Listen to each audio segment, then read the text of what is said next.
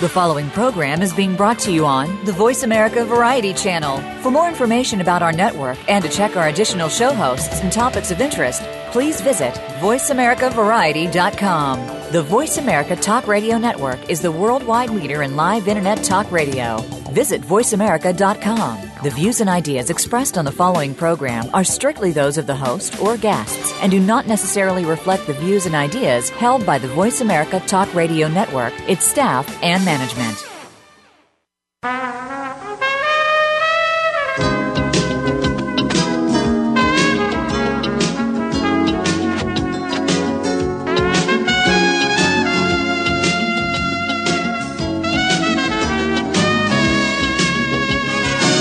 Welcome to PIs Declassified, an inside look at the world of private investigators. Your host is Francie Koehler, a noted private investigator. Francie and her guests take you behind the scenes and into the genuine, sometimes gritty business of investigation. You'll hear stories from the trenches with plenty of surprises. Here's your host, Francie Koehler.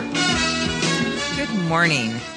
Well, my guest today is Susan Nash. I'm delighted to have her with us, and we're going to discuss strategies in skip tracing and locating hidden assets.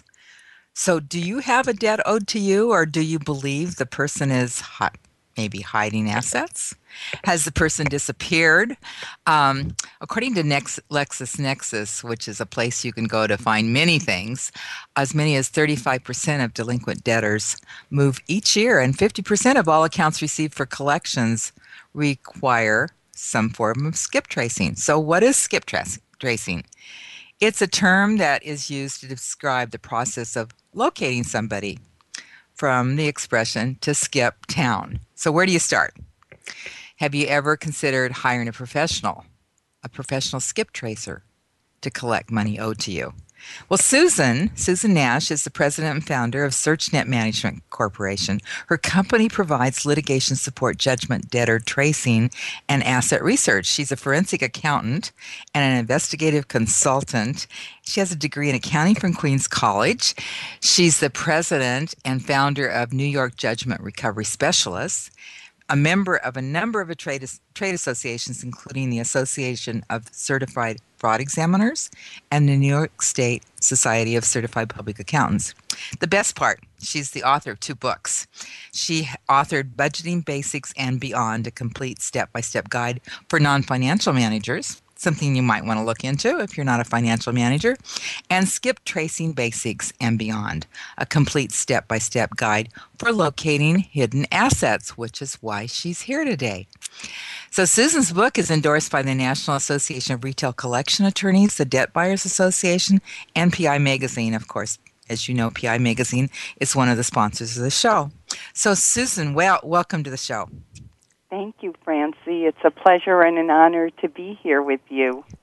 Well, I'm very happy to have you. And so I'm just wondering, is it is it unusual for somebody that has a degree in accounting and is a CPA to get into collections and debt practices? I kind of think that it is uh, relatively common from the sense that when you go to school to learn the discipline of accounting, you kind of have to put your blinders on and just learn the accounting aspect of it. But then when you get into the real world, you have to take the blinders off and mm. look at it from different perspectives because how do all of those disciplines apply to real life situations? Sure. And how do we apply them not only to real life situations, but to our lives and the world as a whole of For how sure. we look at things. So sure. I think it's very important. So how but you took it really one step further. You have a company that actually um, does this as a practice. Yes, we do, because being from the accounting school of thought as opposed to the investigative school of thought, we are trained in financial investigations and we're not trained in other areas. And that's why I said that when you go to school to learn the discipline of accounting, you have to put your blinders on and basically limit yourself to a financial investigation. So if you have a case and you have nothing to go on on the case, but you know that the person has a bank account and that's the only thing that you're going to be able to subpoena, then you're going to have to open your mind to look at things outside of the financial investigation. Okay. So and and so was there something that made you start your business to do this kind of work or or was this just a, a natural progression? Well, you know, I've always had a financial background ever since my very first job working for a factor in New York City, and that is where accounts receivables are financed by small lenders. Mm-hmm. And I think that that's always followed me because I've always worked in financial areas, even with my ex-husband's company. I was the treasurer, so I managed all the finances there also. So I do feel that the, my finance is my forte, and specifically financial statement analysis is my favorite part of it all because that's where you have to really take the blinders off and look at what's going on in each specific area in order to understand how it will affect the bigger picture and most importantly what happens all the time which is the unintended consequences. Okay. Okay. So um so I'm thinking that your background had to do more with uh, fraud, perhaps, than just collecting somebody who skipped on a debt. Well, you know, as as I started out working for a factor in the business of financing accounts receivables, what happens is that corporations aren't able to get paid fast enough in order to meet their weekly needs like payroll expense or flour, let's say for baking or whatever they need mm-hmm. for their product. So you always see the need for a financial tool and my my personal point of view has always been that thou shalt not steal and to me taking money from someone and not paying it back is in a sense stealing from them that's why mm-hmm. if you give somebody a small loan, they become a debtor, and sometimes you'll lose the friendship. But if you give somebody a really large loan, then basically they become your partner because they're indebted to you for life or until they can pay you back. So it's all in the perspective, and I feel that understanding finance, I understand the consequences of and the ramifications and unintended consequences, as I said, that affect all of us individually. And a perfect example is what's happening in the city of Detroit is yeah. a phenomena that's really happening all over the world, and that sure is, is that the pensions are underfunded and they don't have enough money to pay what they need. So they have to pay a hundred dollars, but they're really spending 125 so they're constantly financing the 25 until eventually they can't do that anymore and it bankrupts the city or the individual or the country and then eventually sure. even the world i would say yeah yeah wow and, and, and that really brings it's an international phenomena because if you think about all of the countries that have defaulted and are having problems, the, another perfect example is Greece and Turkey, and even how did the whole thing start in Egypt was because the pensions were underfunded and they didn't have enough money so to meet the pension needs. So what I've seen all over the world is in many cases these countries have to go bankrupt because they don't have a choice and the people that were getting, let's say, a $100 a week and having a comfortable lifestyle, by no means a great lifestyle, but they were able to pay their rent and buy their food from that $100 now they're only going to get $10 a month. And their medical needs are you know are only going to get let's say $25 a month. Mm-hmm. so that's what ended up happening internationally. So you know, we have to make sure that we don't go down that same path and that we can budget our finances in the yeah. right way. the classic domino effect, huh? Exactly. The trickle down yeah. theory, as I like to call it. Yeah. So so let's talk about skip tracing. So um, for off the top, how old should a something be before it's placed for collection?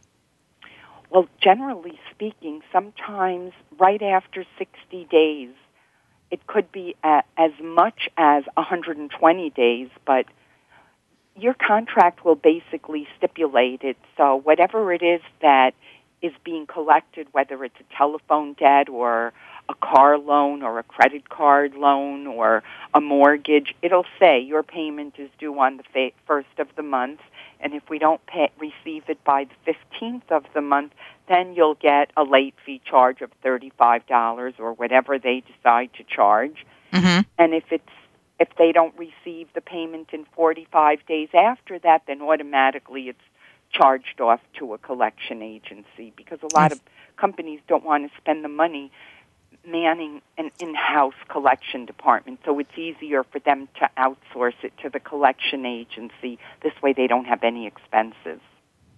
So do you have a feel susan of how many uh, people actually skip out on their debts and you have to track them down?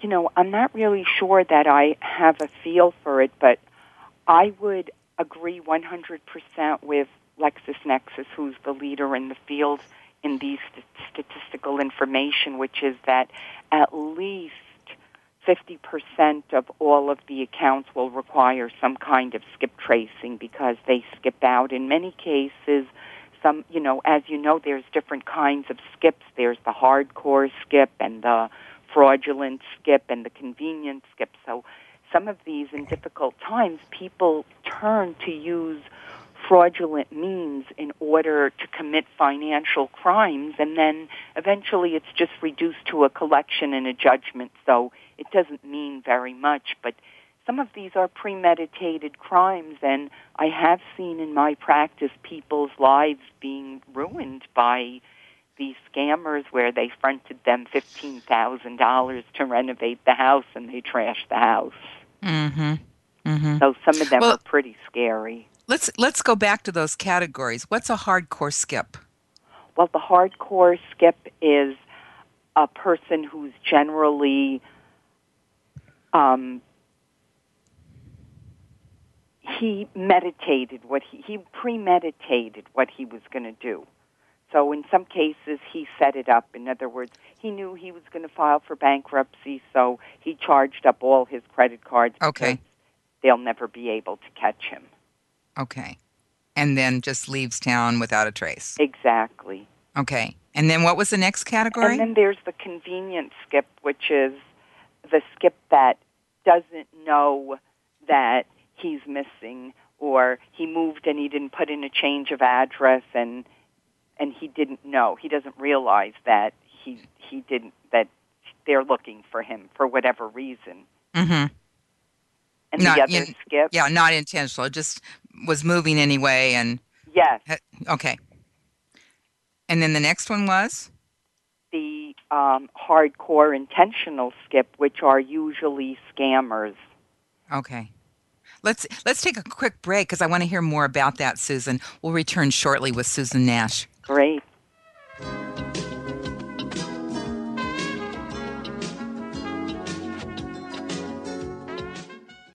Talk, talk, talk. That's all we do is talk. If you'd like to talk, call us toll free right now at 1 866 472 5787. 1 866 472 5787. That's it. That's it. VoiceAmerica.com. Need to hire a private investigator? Ask for their professional association affiliations. When an investigator asks Francie Koehler about associations, she says to first join a state trade association. Francie belongs to the California Association of Licensed Investigators, or CALI. It's the largest association of its kind in the world. CALI's main focus is networking, training, and legislative advocacy. If you need a detective in California, contact CALI at cali-pi.org. or call 1 800 350 CALI. For a national association, Francie's Choice is the National Council of Investigation and Security Services, or NCISS. For over 35 years, the Council's primary mission has been to represent its members before the United States Congress and governmental agencies. Find the Council at nciss.org or call 1 800 445 8408. NCISS and Cali are great places to look for a qualified private investigator. Tell them you heard it from Francie on PIs Declassified. Stimulating talk gets those synapses in the brain firing really fast. All the time. The number one internet talk station where your opinion counts. VoiceAmerica.com.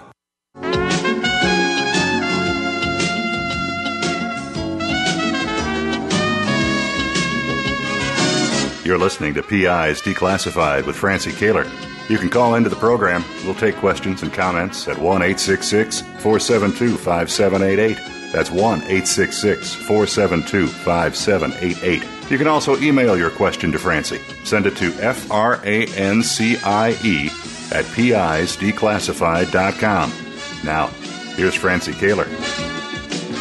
Susan Nash is an expert on debt collection and skip tracing. We were just talking about what she's calling a hardcore intentional skip. So t- tell us more about that.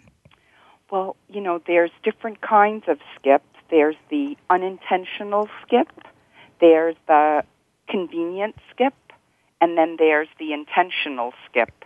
And the intentional skip is broken down further into the soft core intentional skip, the hardcore intentional skip, and the intentional skip fraudsters. So the hardcore intentional skip is usually a person who's experienced and he's learned from his mistakes. So he's already gotten caught and he's usually under camouflage. And he, in general, he knows how to cover his tracks because he knows that you're looking for him.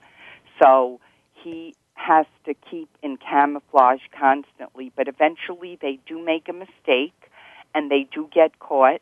And this is probably an intermediate or it could be an expert skip as opposed to a soft core intentional skip, which is someone who is usually much younger and he's usually not that well informed because he doesn't have the experience in mm-hmm. hiding out.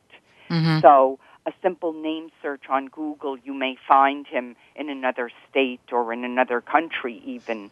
Um, so this would be either a beginner or a novice skip. But then the intentional skip frauds, fraudsters are the ones who have a strong motivation to hide. And usually these are criminals and scammers, and they have several social security numbers and social security and and different names and different addresses and these are the most difficult to locate.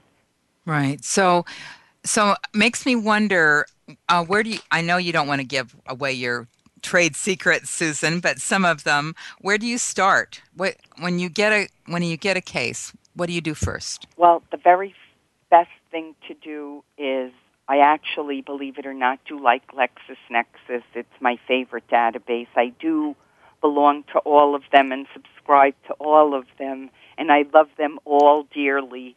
But some I thought I hold closer to my heart than others. So the mm-hmm. first place to start would be a subscription database, and then once you have uh, a better idea of the type of person you're dealing with. Are you dealing with a type A personality or a type B personality?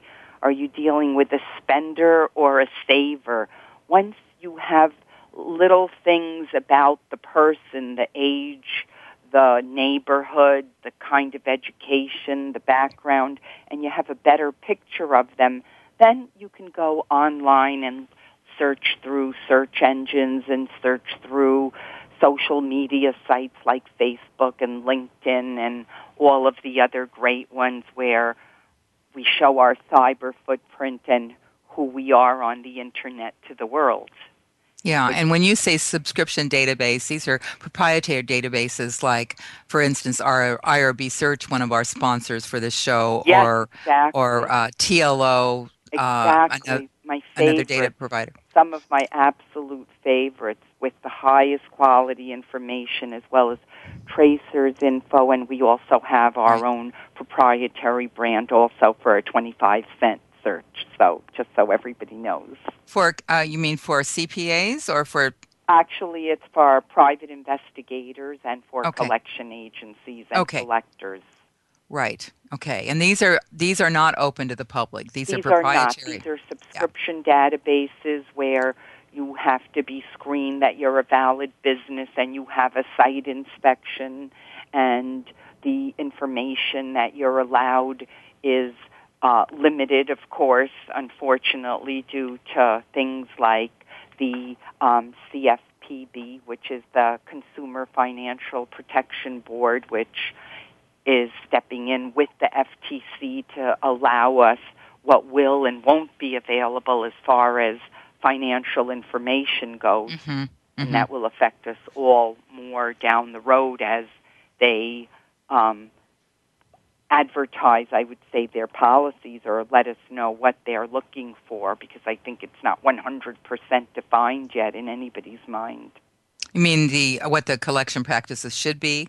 Right, what the policy, in other words, I don't think they've given a final um, white paper or a mission statement or rules or regulations yet. I think it's all very broad for now Yeah. Okay. in order to protect the consumers.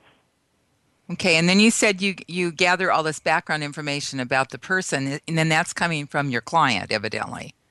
Yes. Okay, so um, so then what do you do? You have an idea of the kind of person you're looking for. Then what? Well, once you have an idea of the kind of person that you're looking for, like I said, are they a spender or a saver? If they're a spender and they like to go gambling every weekend, then I don't expect to find very huge savings accounts and investments accounts. But if the person is a saver and that, that type of a personality, then by sure you may find uh, a hundred different kinds of them.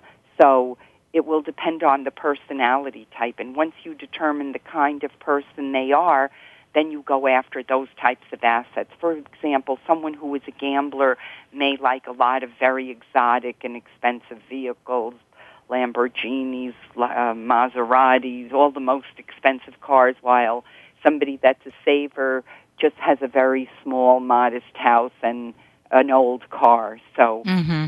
once Okay. you determine the personality type, you can determine the types of assets that you're interested in going after first. And you're able to find um, securities and bank accounts and things like that. Well, we're able to find everything because eventually everything does leave a footprint and everything is, believe it or not, public, even though your personal financial information is not public. If you think about certain things, it generally speaking is public because if you file for bankruptcy, let's say, in most states in America, because federal bankruptcy is a federal proceeding, then all of your personal information is on file. You have to disclose your tax ID number, you have to disclose your banking information, you have to disclose your plan for coming out of bankruptcy, you have to open up a trustee account in order to pay the taxes. So it's it's all public information if you really think about it in those Well, particular cases. Yeah, in a case of a bankruptcy, but what if it hasn't gone that far? Isn't It's all still this public information. If you just think about the royal baby uh, George that was just born from the from the Princess Kate, um, that's a public record. He was born. He weighed a certain amount on a certain day, and his parents are so and so, and he'll be the third in line to the thr and that's a public record.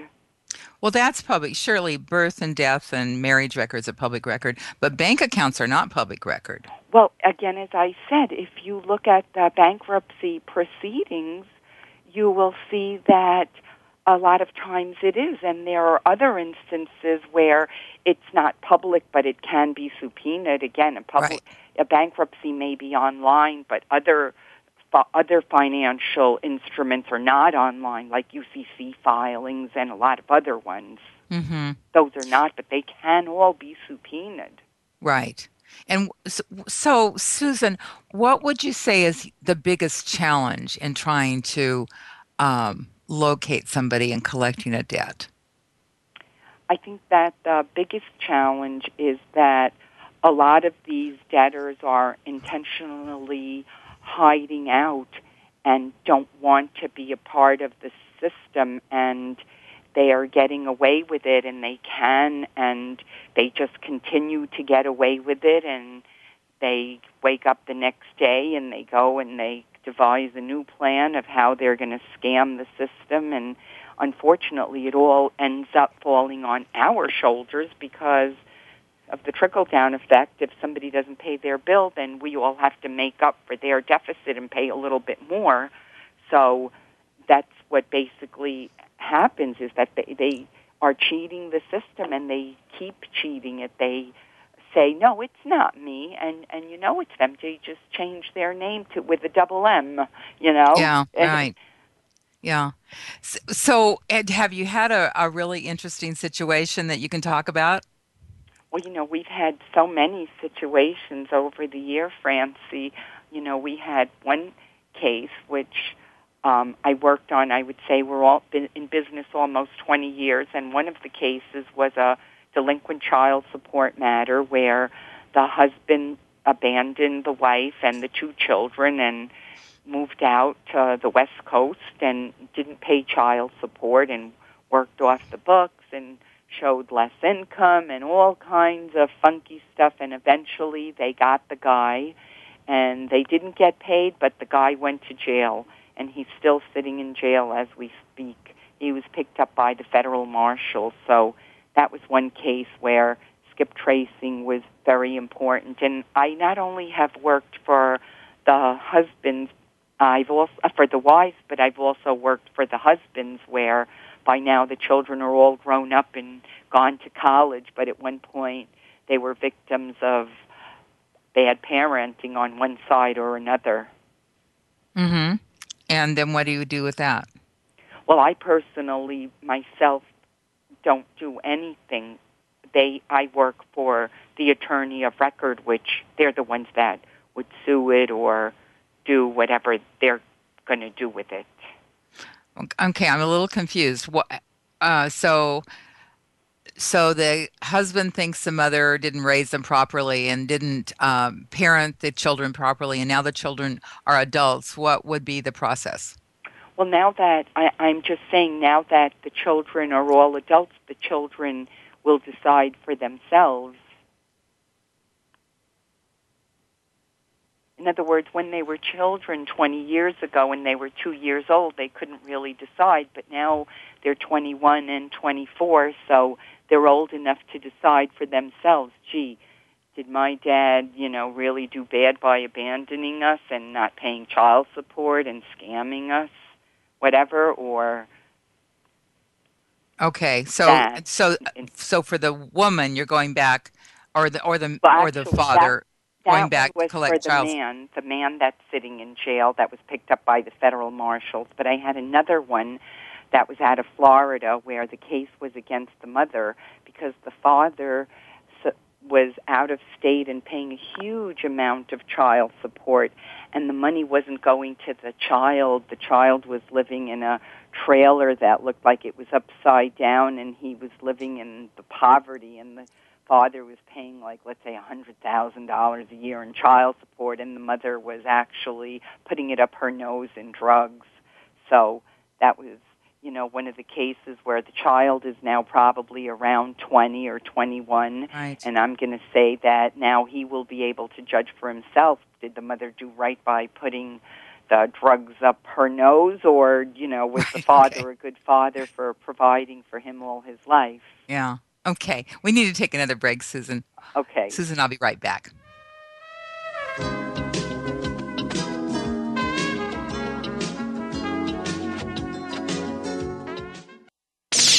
The Internet's number one talk station. Number one talk station. VoiceAmerica.com. Need to hire a private investigator? Ask for their professional association affiliations. When an investigator asks Francie Koehler about associations, she says to first join a state trade association. Francie belongs to the California Association of Licensed Investigators, or CALI. It's the largest association of its kind in the world. CALI's main focus is networking, training, and legislative advocacy. If you need a detective in California, contact CALI at cali-pi.org or call 1-800-350-CALI. For a national association, Francie's choice is the National Council of Investigation and Security Services, or NCISS. For over 35 years, the Council's primary mission has been to represent its members before the United States Congress and governmental agencies. Find the Council at nciss.org or call 1 800 445 8408. NCISS and CALI are great places to look for a qualified private investigator. Tell them you heard it from Francie on PIs Declassified.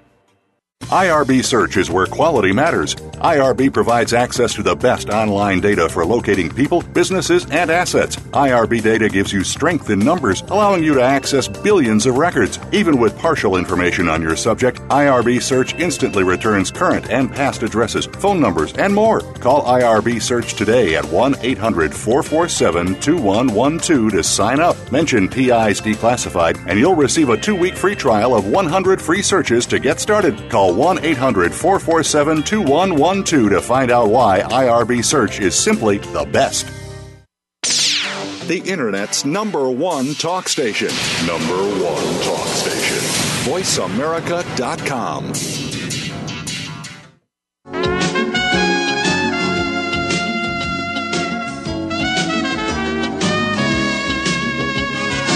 You're listening to PIs Declassified with Francie Koehler. You can call into the program. We'll take questions and comments at 1 866 472 5788. That's 1 866 472 5788. You can also email your question to Francie. Send it to F R A N C I E at pisdeclassified.com. Now, here's Francie Koehler. We're back with Susan Nash, author of Skip Tracing Basics and Beyond. Um, many of Susan's um, uh, ideas and very creative ideas, I have to say, uh, in reading through her book about skip tracing and collections and locating hidden assets. So, I'm I'm just really curious if you can tell us um, how you would go about locating hidden assets. If they're hidden, how can you find them? Well, that's a great question. You know, and that would that would actually take you know several years to explain because, believe it or not, a lot of it is really relatively simple. Because again, once you understand the personality type that you're dealing with, then it's all about relationships and it's all about emotions and it's all about how the emotions make you feel sometimes your emotions can make you feel like you're having an anxiety attack and you can't breathe or that you're so nervous that you can't sleep. So if you know that a person is a saver and they are the type of person that would invest in investment accounts and they know that you're looking for them. I actually had a, a client, an attorney client of mine who, uh, due to no fault of her own in representing a client, was awarded uh, a judgment against her. So I said to her, you know, if if you really think that they're going to make your life impossible, then you're going to have to hide your assets and protect your assets. So it's all about that. It's all about knowing that she's going to need to protect her assets. So if she has to protect her assets, what instruments are available to her? What tools are available to her? And once you know that, then you know where to research. Because mm-hmm. I feel that what happens to all of us is that we don't really use the tools that we have to the maximum benefit. In other words, I know that I always find myself saying, oh, you know, I have this, but I wish I had this. And I feel like, gee, you know, I didn't really learn how to use this, and I'm not using this to full capacity, yet I'm looking outside and I want something else. So why can't I learn to use this because this probably has everything that I need in it. So I Mhm. think that that's what happens is that once you know what your tools are, then you have to learn how to use the tool. And once you learn how to use the tool, then you know how to apply the tool to yourself. In other words, there's, if you have a hammer and a nail, there's a lot more uses for a hammer than just the nail. Yeah. So you have to understand the other uses so that you could apply it to, let's say, the financial situation of what's the motivation for hiding the assets. Well, and and one of the things that that really stood out for me, Susan, in your book was um, you're talking about uh, an order for examination or a debtor examination, and asking the person, the debtor, uh, who's there uh, under subpoena um, or other court process, um, to see their car keys. Yes. You want to talk about that? Well, I think that that's one great source of knowing what kind of um, what the, your keys say a lot about yourself. If you have a key to a Mercedes Benz, then do you own it or do you lease it? If you own it, is there any equity in the car? Because if there is equity in the car, then for only five hundred dollars, you could repossess the vehicle, sell it off at auction, and maybe get thirty thousand dollars, and that might be a way to get some money to satisfy your judgment. Mm-hmm. Um, Yeah. Or the keys to where they live. Sometimes Yeah. it's the garage key, the electronic garage, or sometimes you'll see, you know, Atlantic Beach Club, you know, and that's their beach club cabana. And that's an asset because those things are lienable. So just by looking at the keys, you get some great ideas of the assets that yeah. they have. I thought that was I thought that was a really good idea, and going through the keys one by one and having them uh, tell you what the key was for and describe uh, whatever it was. Exactly. I just Thank thought was you. fascinating. Yeah, that was good. So I I highly recommend um, for those of you who are listening are interested in either um, pursuing the investigation of collecting debts or placing something for collection read this book because it really is fascinating susan's got many many many great uh, thoughts and ideas about how to locate uh, people uh, who have skipped out or locating assets that uh, they're trying to hide obviously or not if you're finding them so uh, how do you cho- susan how do you choose a collection agency because there, there must Well- be some out there that are are not legitimate either. Of, well, well, of course there are, and you should um, use a licensed collection agency, of course, because of the FCRA, which is the Fair Credit Reporting Act, and the Fair Credit Reporting Act and the Fair Debt Collections Practices Act. So Uh-huh. a great place to start would be a place like the ACA International.org and that's a website. It's the American Collectors Association, and it's a worldwide association. And then once you go there, then you will limit the search to your zip code because collection agencies are regulated at the state level. So different states will require different licensing and bonds and other insurance and other features. So hmm you will have to find somebody within your area. And then, depending on the type of debt and the size of the debt, you will need to decide if you want to get an attorney that will work or a collection agency that will work on contingency or Sure. that will just work on uh, price, uh, let's say a flat fee. They'll collect it for you for whatever. In many cases, like child support collections and that stuff, they don't have that on a flat fee. You have to either pay, let's say, $125 an hour or 30% of the collection or whatever they desire That's on child support. or whatever. You know, Yeah, so- like I so- said, each state is different. What So should somebody expect? I'm sorry. What should somebody expect to to pay? What would be a, a logical amount to look at?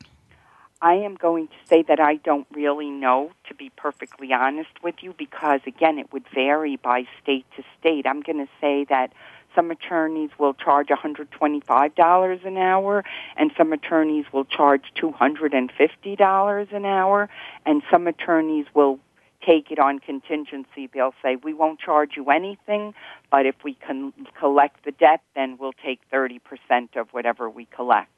And, so, and what about the collection agency? What kind of uh, what kind of fee that should somebody expect from a collection agency? And again, it'll range anywhere from a contingency fee where they'll take it on contingency and co- and only get paid based on performance if they can collect it, or some of them will take it for, uh, let's say, $125 an hour. So mm-hmm. there are different ways to go, and that's why I recommend the American Collectors Association because each state will be different. So in California will be very different than in New York.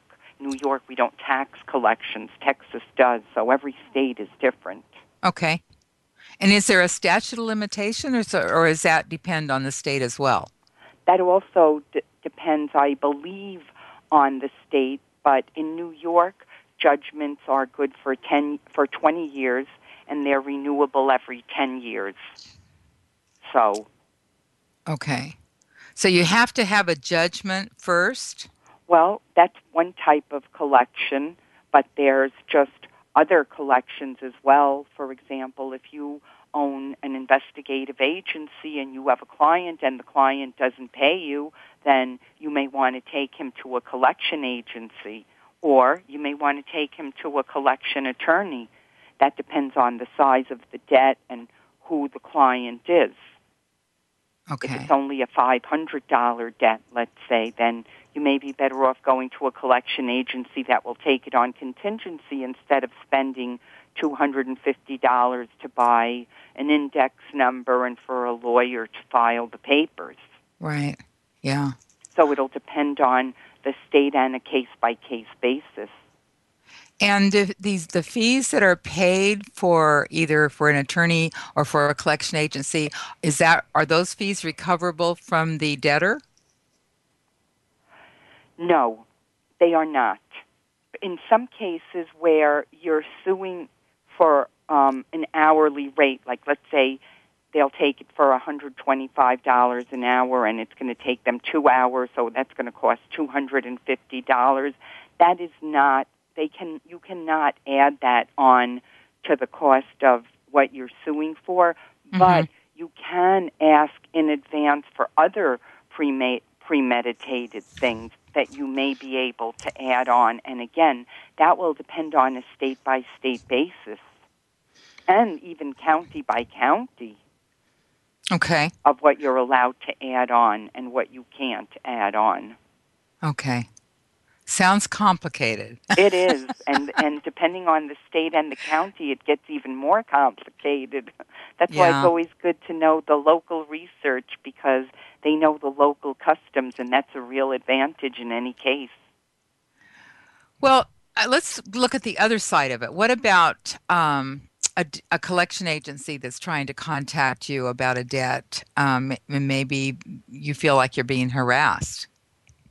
Well, then you can always reply to them. The best way is in writing, please do not contact me, contact my attorney. Mm-hmm. And then you'll contact their attorney.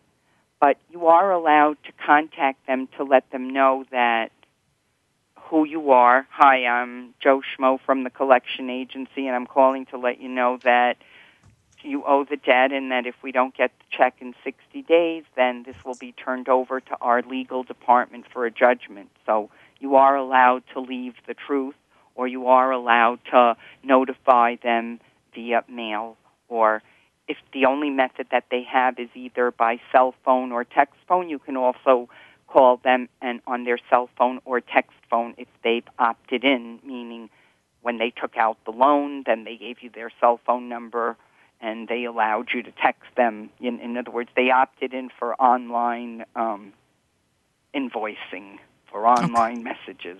Okay. All right. We, we need to take another break, Susan. We'll be right back after this okay. sh- very short break.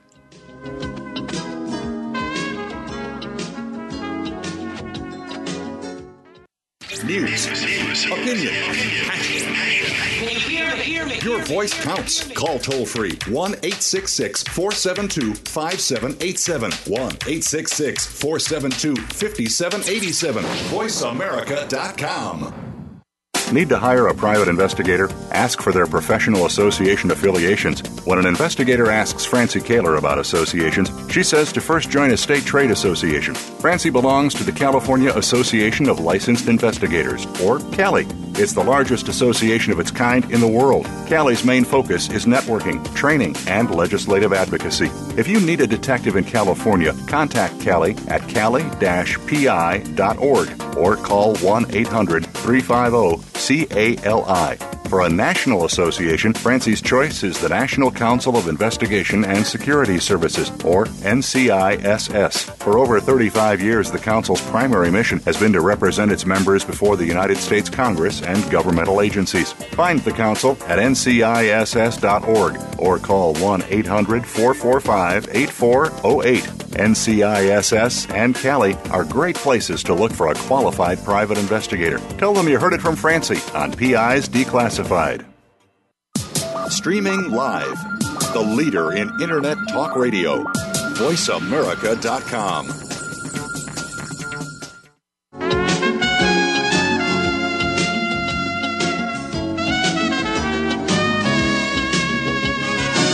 You're listening to PI's Declassified with Francie Koehler. You can call into the program. We'll take questions and comments at 1 866 472 5788. That's 1 866 472 5788. You can also email your question to Francie. Send it to F R A N C I E at PIsDeclassified.com. Now, here's Francie Koehler. Back. Um, since we just had a commercial break, let me just mention that if you are interested in advertising your business or your product on this show, please contact my wonderful producer, Sandra Rogers, at Sandra, S A N D R A, dot Rogers, R O G E R S, at voiceamerica.com or call 480 553 5756. 480 553 5756. We're back with Susan. So um, it's my understanding, Susan, that a debt collector uh, is not supposed to lie to you. Yes, when they're collect, exactly trying to collect correct. a debt. They that's can't exactly threaten you. correct. In any communication that you have with a debtor, whether it's on a telephone or via mail, they always have to disclose the fact that it's their intention to collect a debt, and any any any information can be used in order to collect that debt. And it's kind of like a mini Miranda, as it's called. Mini Miranda. Yeah. Yes. Okay, that's interesting. I'd never heard that before. Um, they can't claim they're from the government or they're an attorney or exactly. that They you've committed a crime. identify themselves as who they are. yeah, and they can't uh, threaten you with arrest. They Or cannot. Yeah, any but of those things. But they can things. tell you the truth, which is that if in 30 days they don't receive the payment, then they're going to reduce it to a judgment. And I guess some people just take that fact, which is a reality, and I guess some of them will call and file a complaint. And just because a complaint is filed doesn't really mean it's a valid complaint because just because you call the 1 800 number, it got logged as a complaint. It doesn't mean it's a real complaint. You could just call, and there it is. That's a statistic. So, if you have a problem, if someone has a problem with a collection agency or feeling like they're being threatened, harassed, or lied to, or whatever, what do they do? Who do they report it to? Well, in the past, you were supposed to report it to the FTC, which is the Federal Trade Commission, and they were the ones that actually um, supervised the collection agencies. But now, the new CFPB, which is the Consumer Financial Protection Board, will oversee the FTC in the arena of collections. So it's a brand new agency that was just started up, and we really don't know all of the ramifications yet. And say that say that name again, Susan. It's The- the CFPB, which is the Consumer Financial Protection Board, and Elizabeth Warren is the head of it, She is the person in charge of that federal agency. And Okay. it's a brand new agency, so we'll see where it takes us and what information they put out for us. Nothing's happened yet. Everything is happening right now, but I don't think that we know all of the final specifics yet. I think that they're Okay. working on them as we speak. Okay. All right. Well, interesting. We'll wait to see how that develops. Um, so you were telling me on uh, when we were on the break during the commercial break that you had a horrible result on a uh, case that you were looking into for collection.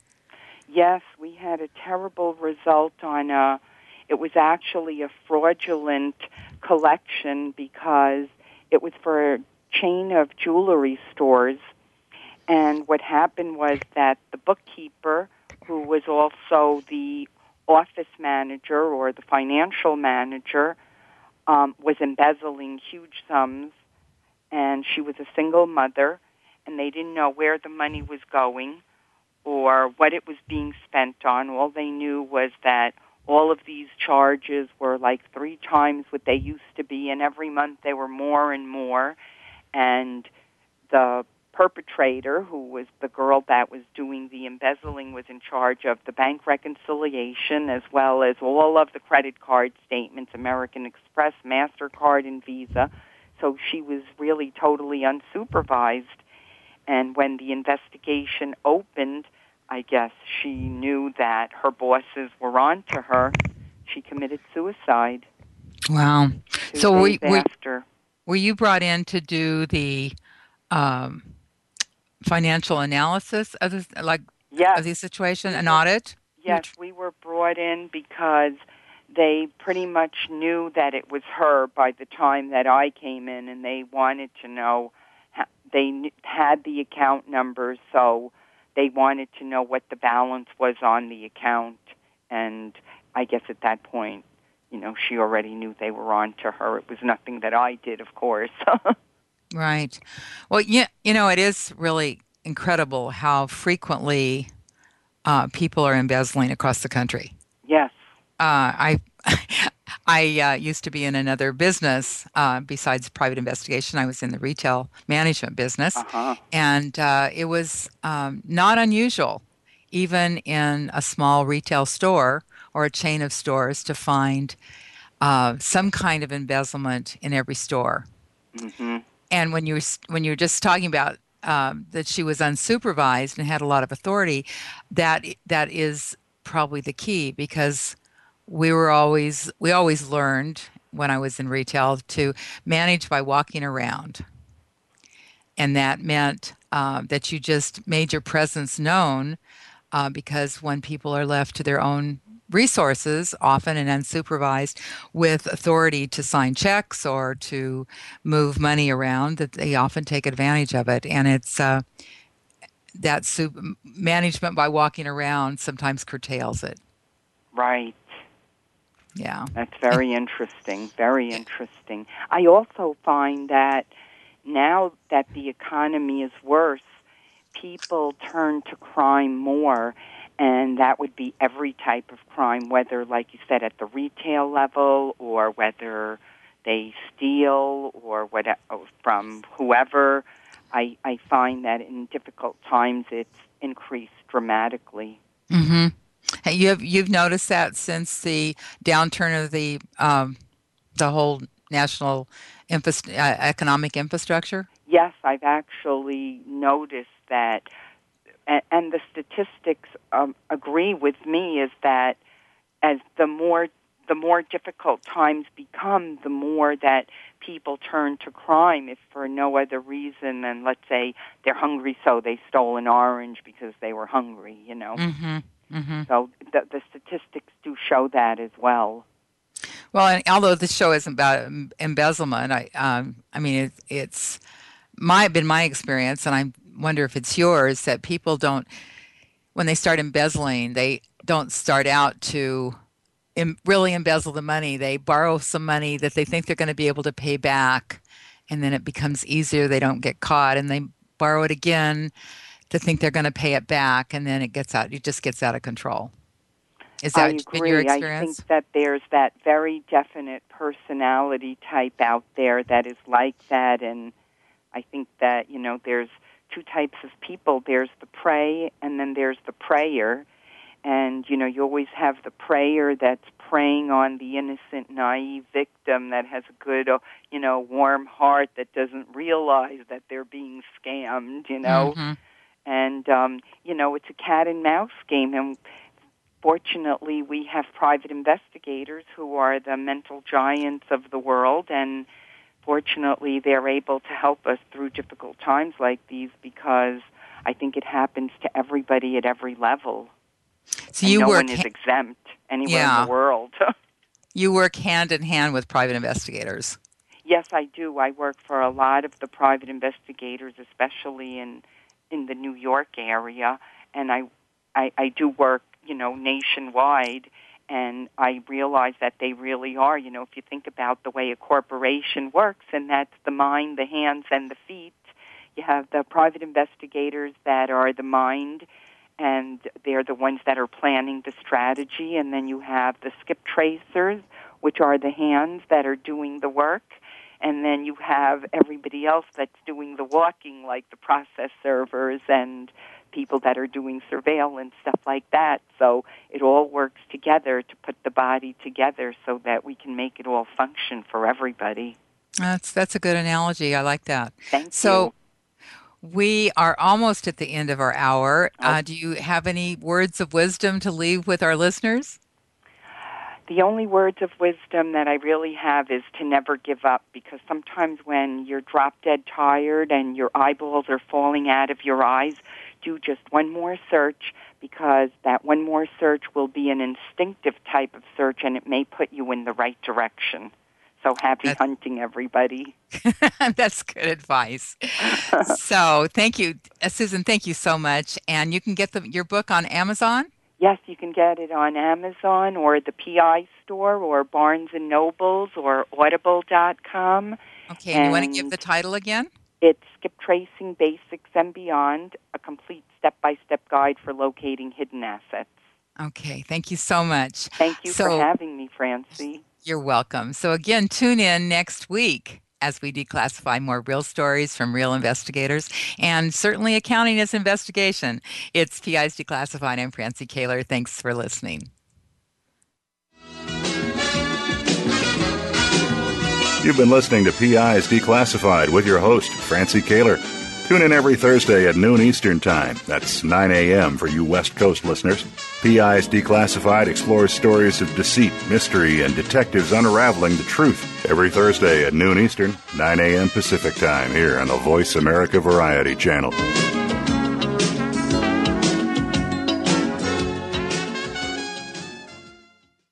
Need to hire a private investigator? Ask for their professional association affiliations. When an investigator asks Francie Koehler about associations, she says to first join a state trade association. Francie belongs to the California Association of Licensed Investigators, or CALI. It's the largest association of its kind in the world. CALI's main focus is networking, training, and legislative advocacy. If you need a detective in California, contact CALI at cali-pi.org or call 1 800 350 CALI. For a national association, Francie's choice is the National Council of Investigation and Security Services, or NCISS. For over 35 years, the Council's primary mission has been to represent its members before the United States Congress and governmental agencies. Find the Council at nciss.org or call 1 800 445 8408. NCISS and Cali are great places to look for a qualified private investigator. Tell them you heard it from Francie on PI's Declassified classified. Thanks again for listening to the preceding program brought to you on the Voice America Variety Channel. For more information about our network and to check out additional show hosts and topics of interest, please visit VoiceAmericaVariety.com. The Voice America Talk Radio Network is the worldwide leader in live Internet talk radio. Visit VoiceAmerica.com. The views and ideas expressed on the preceding program are strictly those of the hosts or guests and do not necessarily reflect the views and ideas held by Voice America Talk Radio Network, its staff, and management.